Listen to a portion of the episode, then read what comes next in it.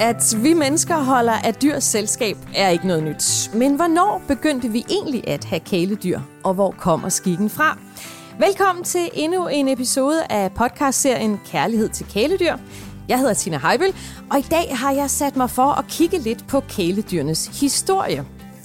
Og til at gøre os alle sammen klogere på det, har jeg fået selskab af professor ved Københavns Universitet og leder af Center for Forskning i Familiedyrs Velfærd, Peter Sandø. Velkommen til dig, Peter Sandø. Tak skal du have. Peter, øh, nu ved jeg, at øh, du egentlig ikke er så vild med, at vi kalder det kæledyr. Så det kan være, at vi lige skal starte der. Hvad er det så, vi skal kalde dyrene? Jeg foretrækker i alle mine skriverier at kalde dem familiedyr. Øh, fordi kæledyr, det er sådan lidt nedladende, som om nogen vi går og kæler med, og det er jo faktisk ikke det, vi gør med mange af dem, men vi har dem som selskabsdyr, man kan også kalde dem selskabsdyr, men det er dyr, vi omgiver os med i vores familieliv som en del af vores husstand.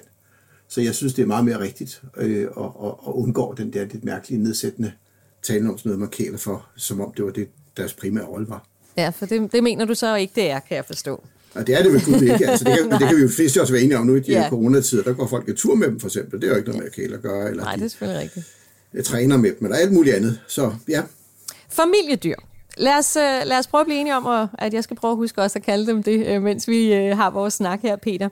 Øh, vi skal tilbage i historien. Hvor, hvor længe har man egentlig kendskab til, at mennesker har haft øh, familiedyr eller kæledyr? Ja, ja der, der er det, jo, det, det er jo et svært spørgsmål, fordi øh, hvis vi snakker om racerne af de, de dyrearter, vi taler om, hunde og katte, så ved vi relativt meget om det.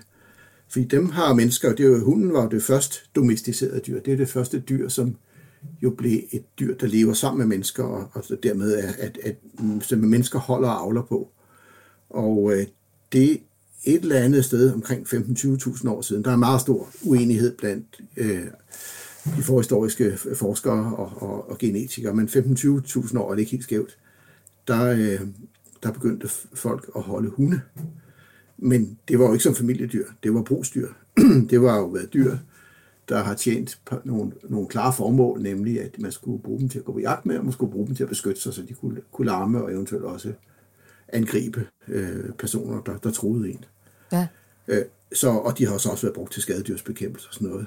Så, så samtidig man... kan det være, at folk har holdt af dem. Det er der slet ingen tvivl om, de nok har. Men, men det vigtige er jo, at, at sådan i udgangspunktet, så er, er de dyr jo nogen, som man har haft et eller andet nytte forhold til gensidigt.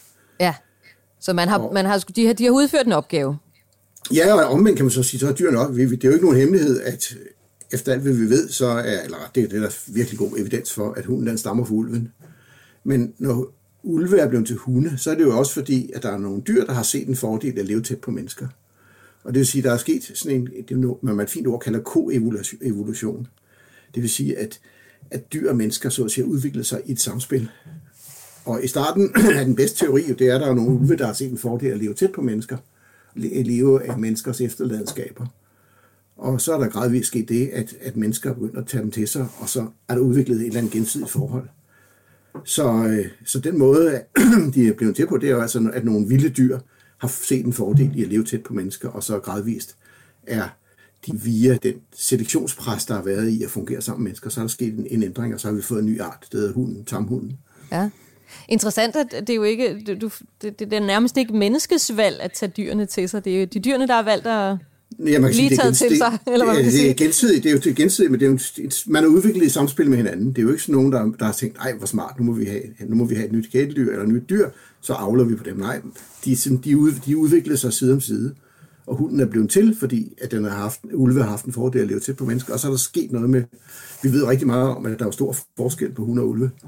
For mange år siden var der en, en, en kollega, jeg har, der hedder Rodger Brandes, der skrev en bog, der hed hunden, ulven ved din side. Men det ved vi faktisk i dag, det er formodentlig forkert. Altså, der er meget, meget stor forskel på hunde og ulve.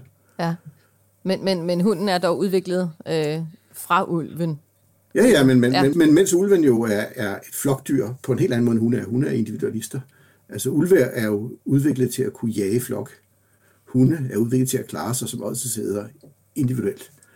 Ulve er monogame, har fast familiestruktur. Hunde er totalt promiskøse. Øh, og, øh, og, og, og, og, og hunde fungerer ikke som, som på samme måde øh, i flok. Jeg har nogle kollegaer i Østrig, som laver sammenlignende studier. De har en flok ulve og en flok hunde, de har prøvet at opdrage nogen ens. Og der kan man se, at der er nogle interessante forskelle. Mm-hmm. Når man, de begge to løser opgaver, for eksempel at trække et ræb, så kan de også få noget mad, det kan de begge to finde om. Så hedder det dobbelte ræbtrik, det er, at man skal samtidig trække, to individer skal samtidig trække i hver sit ræb. Det lærer ulvene umiddelbart. Det gør hundene ikke. Det siger, at hundene er meget mere individuelle, og det som hundene også typisk gør, det er, når de ikke kan løse en opgave, så kigger de op på menneskene, mm. mens ulvene bliver ved med at knokle på. Så hunde er både dummere og klogere end ulvene. De er dummere på den måde, de holder op med at løse opgaver, men de er klogere ved, at de kigger op på nogen, der er smarte og siger, kan du ikke lige hjælpe mig, Marker? For hjælp. Øh, hvad, hvad siger du så, at menneskene har brugt øh, dyrene til her i de, i de tidlige faser? Det har jo været til jagt, til bevogtning øh, og øh, formodentlig også til, til bekæmpelse af skadedyr af forskellige slags, altså rotter for eksempel. Så, så det er jo den, den rolle, de har haft. Øh, og, og, og så at i kraft af det, så er det så udviklet sig over tid. Øh, nu taler vi øh, hunde her, øh, men katten går også langt tilbage i historien, ikke? Mm, ikke nær så langt. Ikke nær så langt. Øh, nej, altså det, den er i hvert fald nogle 5-10.000 år yngre som domesticerede dyr, og, og de første tilfælde, vi har af katte, der lever sammen med mennesker, det er jo sådan i Ægypten for 4.000 år siden, hvor man jo så faktisk har det der fantastiske, at, at mennesker mumificerede katten og, og tilbad dem på en eller anden måde. Men ellers så, så har kattene jo kommet senere til og, og lever på et lidt mere yderligt mandat, end hunden gør.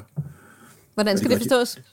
Ja, at, at hunde er jo meget, meget tættere på mennesker, og det ser vi jo også i dag. Altså, da jeg for nogle år siden sad i USA og studerede øh, nogle statistikker for dyrlægebehandlinger, øh, der kunne man se under finanskrisen, at hunde, der faldt behandlingsfrekvensen stort set ikke, mens på kattene, der faldt den dramatisk. Altså katte hænger mere ud og ikke så tæt integreret med menneskene, som hunden er. Det er de stadigvæk. Så det her med katten er sin egen, det, det er også det er der, en, en gammel ting. Det er, der, det er der rigtig meget om, og hun, hun, ja. hunden er jo vanvittigt god til at få mennesker til at føle, at, at mennesker virkelig er vigtige for dem. Og det er jo en af deres overlevelsesinstinkter, det er, at de jo ligesom har kunne klare sig på, at folk ikke slog med ihjel, men, men, men fik ondt af dem og tog sig af dem. Ikke? Så ja. det har de, har de virkelig igennem evolutionen udviklet helt ekstremt.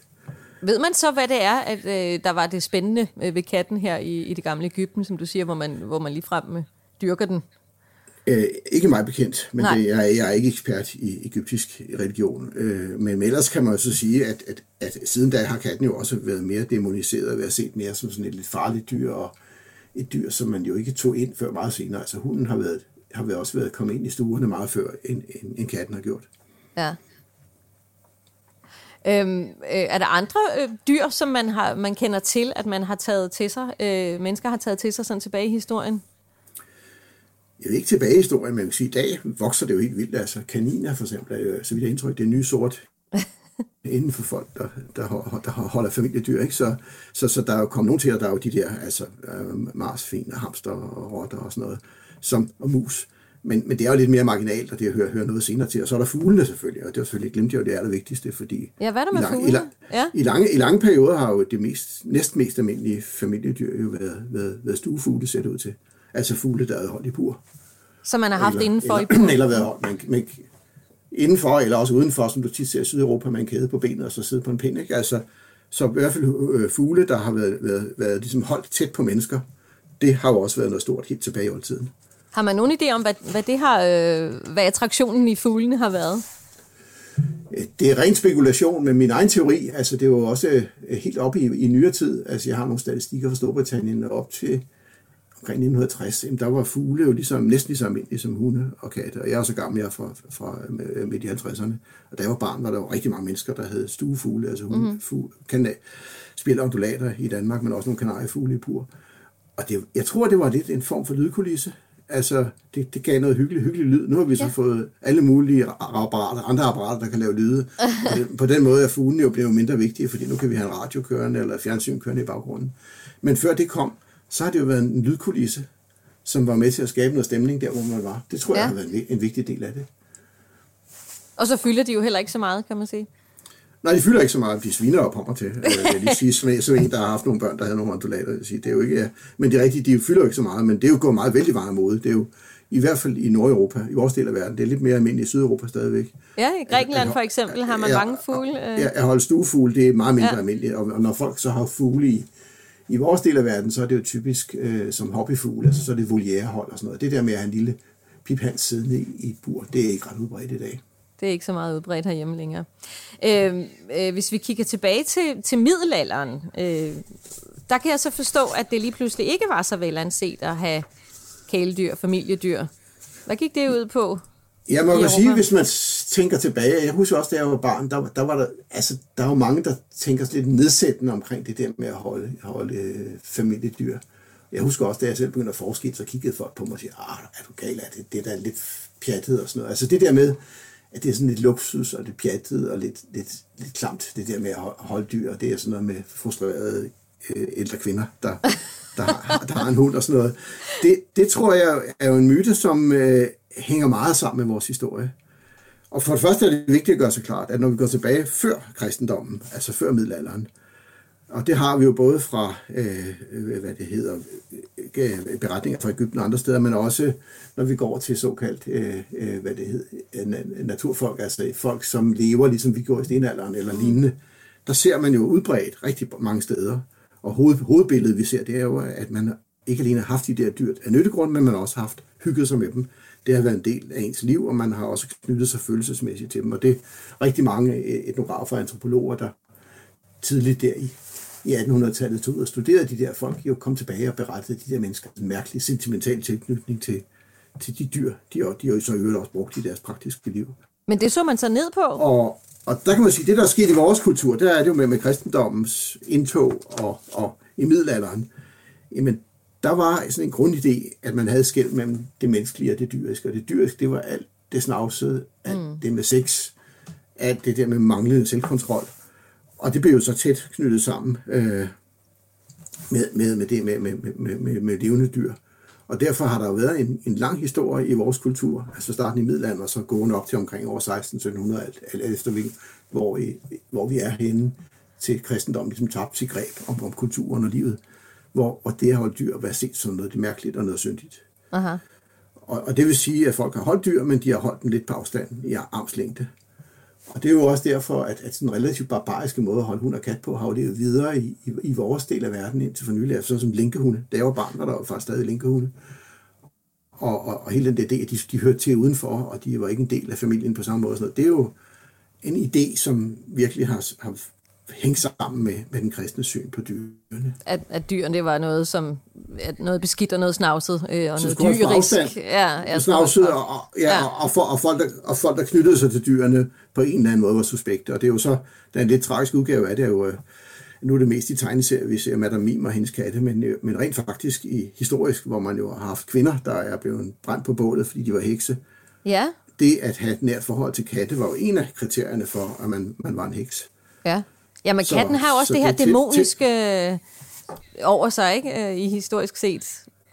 Hænger det, det hænger sammen med det vel også, ikke? Jo, jo, og, jo, og også lidt, lidt altså, sex. Nu, nu lever vi jo en tid, hvor stort set alle katte er neutraliseret. Men du skal jo være opmærksom på, at indtil omkring 1930, så var alle katte jo intakte. Og det vil sige, at hvis man kender noget til katte sexliv, så er det relativt lammende og, og relativt provokerende.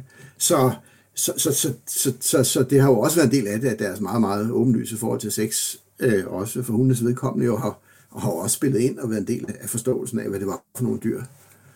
Øh, øh, de bollede til højre og venstre, og det var noget, man ikke som menneske skulle gøre, og derfor var der jo også der med sådan et billede på, hvor syndigt og forfærdeligt det var med de dyr der. Og det er så på en eller anden måde blevet forbundet med det at være en heks også? Ja, ja, det er jo så også forbundet med heks, altså det der med, at, fordi også fordi så katten blev associeret med noget djævelskab, og hekse var i, i pagt med djævlen, og det en af de måder, hun havde forbindelse til djævlen på, det var blandt andet ved at holde kat. Ikke? Så har man fået så, en god Og det, den, den stereotyp lever, lever, jo stadig, lever jo stadigvæk videre i, i kulturen, altså også, at der er sådan noget lidt spooky over folk, altså tænk på James Bond og ham der skur, superskurken, der altid sidder med en kat. Ja, med kælekatten der. der. Ja. Kælekat, ja. ja, øh, men, men omvendt har der jo også for, for nogen været et statussymbol at have, at have dyr i familien. Øh, eller hos sig. Det, det sjove er jo, er jo historien om, jo, det er rigtigt, at det du nu taler om nu, det er det forhold, at, at mens det jo historisk set har blivet set som noget med, at dyrene var lidt i armslængde, og det var de jo også af andre grunde, fordi man ikke har råd til at gå og fodre på dem, så, så for almindelige mennesker, når man havde hund, der var det almindeligt, når hunden ikke kunne, kunne bruges til noget mere, så blev den druknet eller hængt, altså fordi man kunne ikke gå og fodre på sådan en kræ, hvis ikke den var nyttig.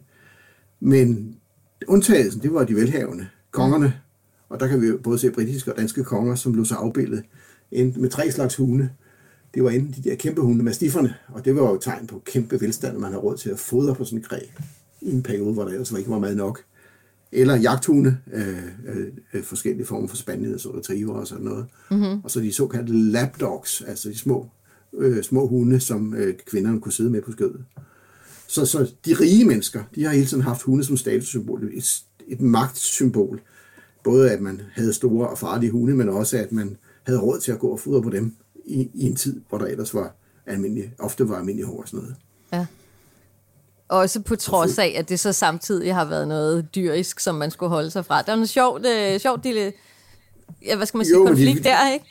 Men overklassen har jo altid haft en evne til at holde sig ligesom lidt på afstand af, af det, de krav, man stiller til, til almindelige mennesker. Ikke? Og det, ja. det gælder jo stadig, stadigvæk i det viste omfang, kan man sige. Ja.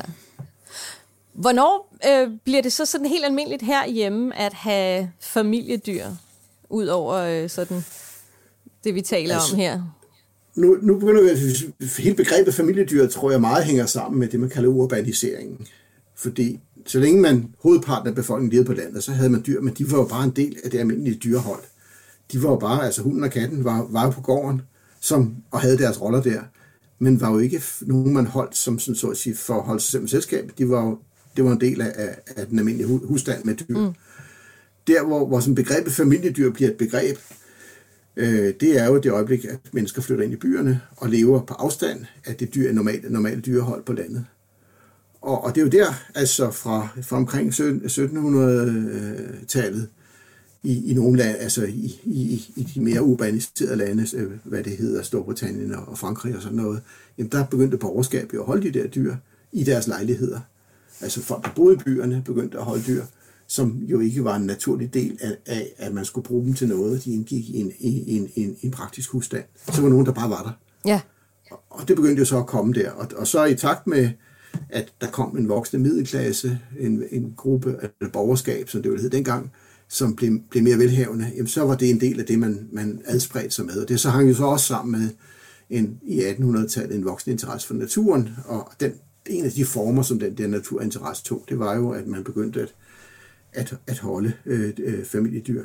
Også dyr, som jo ligesom altså fugle, fisk, øh, øh, øh kaniner, hamster og marsvin og sådan noget, altså mm. fordi det var nogle dyr, som var interessant at kigge på, og det var interessant for børn, for det var også den periode, man begyndte at give, give lade børn holde, holde øh, de der øh, små, små familiedyr som en adspredelse og en uddannelse og, og sådan noget. Ja, så det, det bliver mere sådan en fornøjelsesskyld, man har dem. Fornøj, fornøjelsesskyld, og måske, ja. en lille smule, og måske en lille smule også lidt, lidt øh, uddannelse og læring og sådan noget. Ja, ja, ja. ja.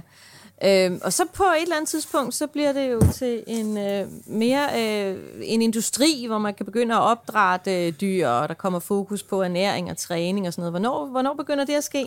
Det er jo en lang historie, fordi man kan sige, det, det, et af de store spring, det kom i viktorianismens England, hvor man jo begyndte at få renrasede dyr. Vi har jo haft, der har altid været dyr, der så ud på bestemte måde. Der var store hunde og små hunde, og nogen, der lignede det, vi i dag vil kalde en Cavalier King Charles, og nogen, der lignede mm. det, vi i dag vil kalde en Mastiff.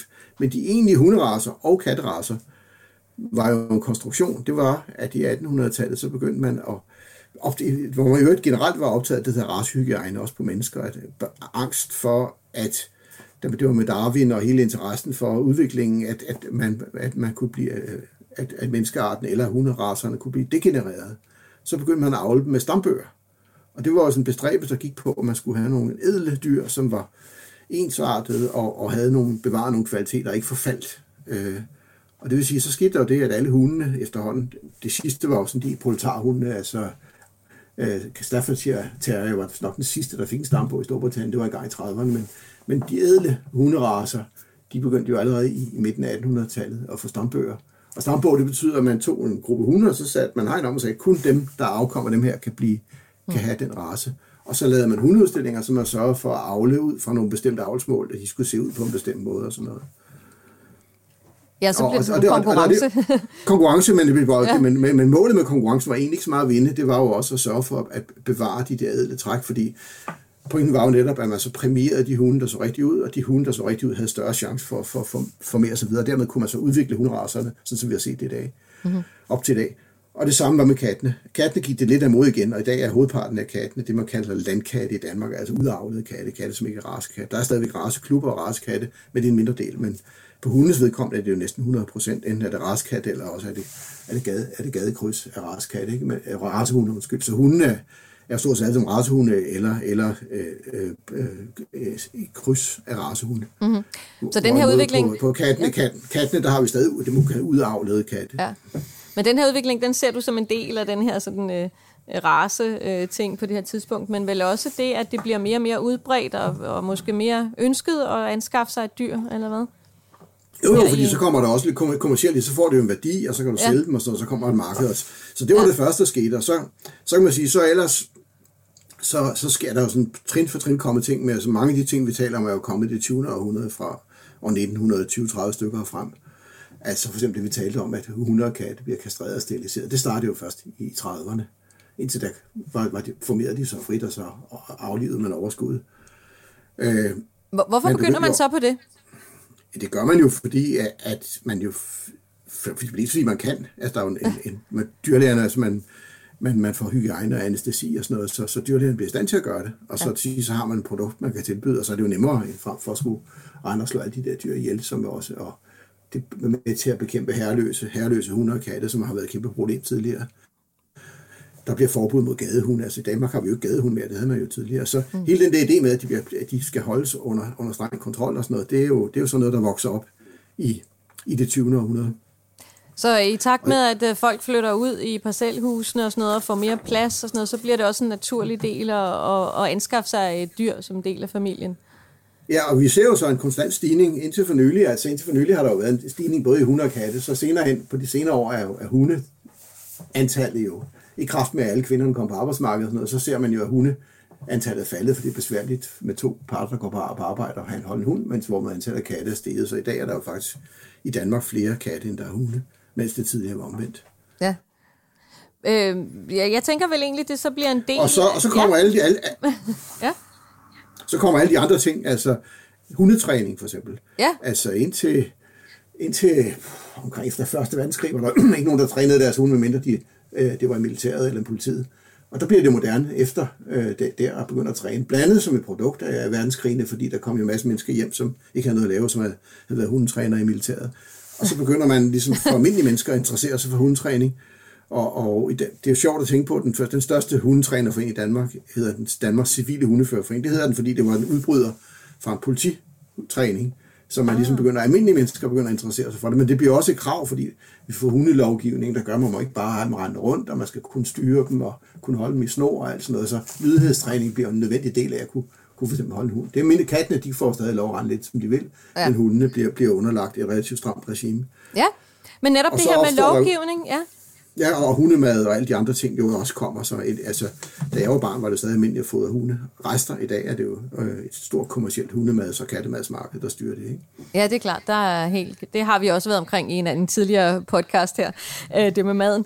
Øh, men det her med lovgivning på dyreområdet og dyrevelfærd og sådan noget, det er vel også noget, der så vokser frem, fordi det altså, er behov nærmest, eller hvad? Ja, man kan sige, det er jo stadig ikke voldsomt stort. Der er jo ikke rigtig meget, der er jo ikke voldsomt meget lovgivning på hunde Der er noget. Ja. Øh, og, og, og meget af de tidligere organisationer, den første organisation, jeg kunne finde, der har haft speciale på hunde kat, det har været kattens værn. Men det handlede jo rigtig meget om de, om de, om de herreløse katte. Så der er jo faktisk ikke voldsomt meget lovgivning på, på eget kat. Det tilhører lidt privatlivet. Altså, de, familiedyrene er noget, som faktisk ikke er voldsomt reguleret i modsætning til landbrugsdyr eller forsøgsdyr. Mm-hmm. Der er mhm. voldsomt tæt regulering. Så er der meget lidt regulering på, når det drejer sig om familiedyrene. Ja. Jeg ved, at man øh, som noget af det første har lavet lovgivning for hestes vedkommende. Ja, det er jo så også heller for ganske nyligt. Det var jeg jo selv som, som derværende formand for Dyreetisk Råd med til at lave, men det var, så er vi jo oppe i øh, om, omkring 2000-skiftet. Ikke? Altså, det er jo først altså inden for de sidste 15 år, eller sådan noget, der er kommet lovgivning på heste.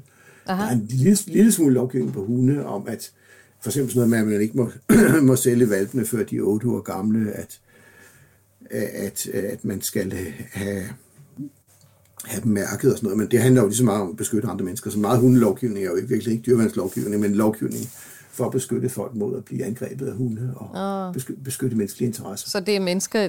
Øh, hører jeg dig lidt sige her, at du synes, der er for lidt lovgivning på området? Ja, jeg synes der er nok. Der er nogle punkter, altså, hvor jeg vil sige, altså, man kan sige, det, det der, at, at, hvis vi ser på hundene i dag, så der, har vi jo noget af det, der er det pussy, når vi snakker om racehundene, så var det jo oprindeligt et ønske om at bevare nogle ædle hunderacer. Så har vi fået på mange måder nogle ekstreme hunderacer. Mest ekstremt det er de der fladnæse hunde, franske mm. bulldogs og sådan noget, som jo dokumenteret har svært, mange af dem svært ved at trække vejret. Der har man lige for nylig, jeg var med til at sidde i et udvalg, der lavede noget lovgivning, men det har jo ingen effekt. Så det er jo et område, som er totalt, totalt ureguleret i praksis. Hvorimod, hvis man gjorde noget tilsvarende på landbrugsdyr, så ville der være et armerskrig. Så, så det er jo lidt interessant, at i virkeligheden er det jo meget folk selv, der bestemmer, så længe de ikke skader andre mennesker. Så er rigtig meget lovgivning der handler virkelig om at beskytte mennesker, og ikke beskytte dyrene. Okay. Øh, kan man sige noget sådan overordnet om øh, gennem historien, og selvfølgelig også i dag, hvorfor vi egentlig har øh, familiedyr øh, hos os? Hvorfor tager vi dyrene til os? Sådan ja. helt overordnet set. Helt overordnet set, så øh, er jeg nødt til at sige som forsker, og det er jo den i rolle, jeg har i dag, det er jo det strides, de lærte om. Øh, der er jo ligesom to, to teorier. Den ene kunne man kalde gøgeunge-teorien. Øh, det er den, der siger, at, at hunde de er bare en form for gøgeunger. Det vil sige, de møder os ind og tager en plads, som i virkeligheden burde tilkomme vores eget afkom. Mm. Så de i virkeligheden voldsomt smart har klemt sig ind og rent sådan evolutionært har nasset på, på en anden art.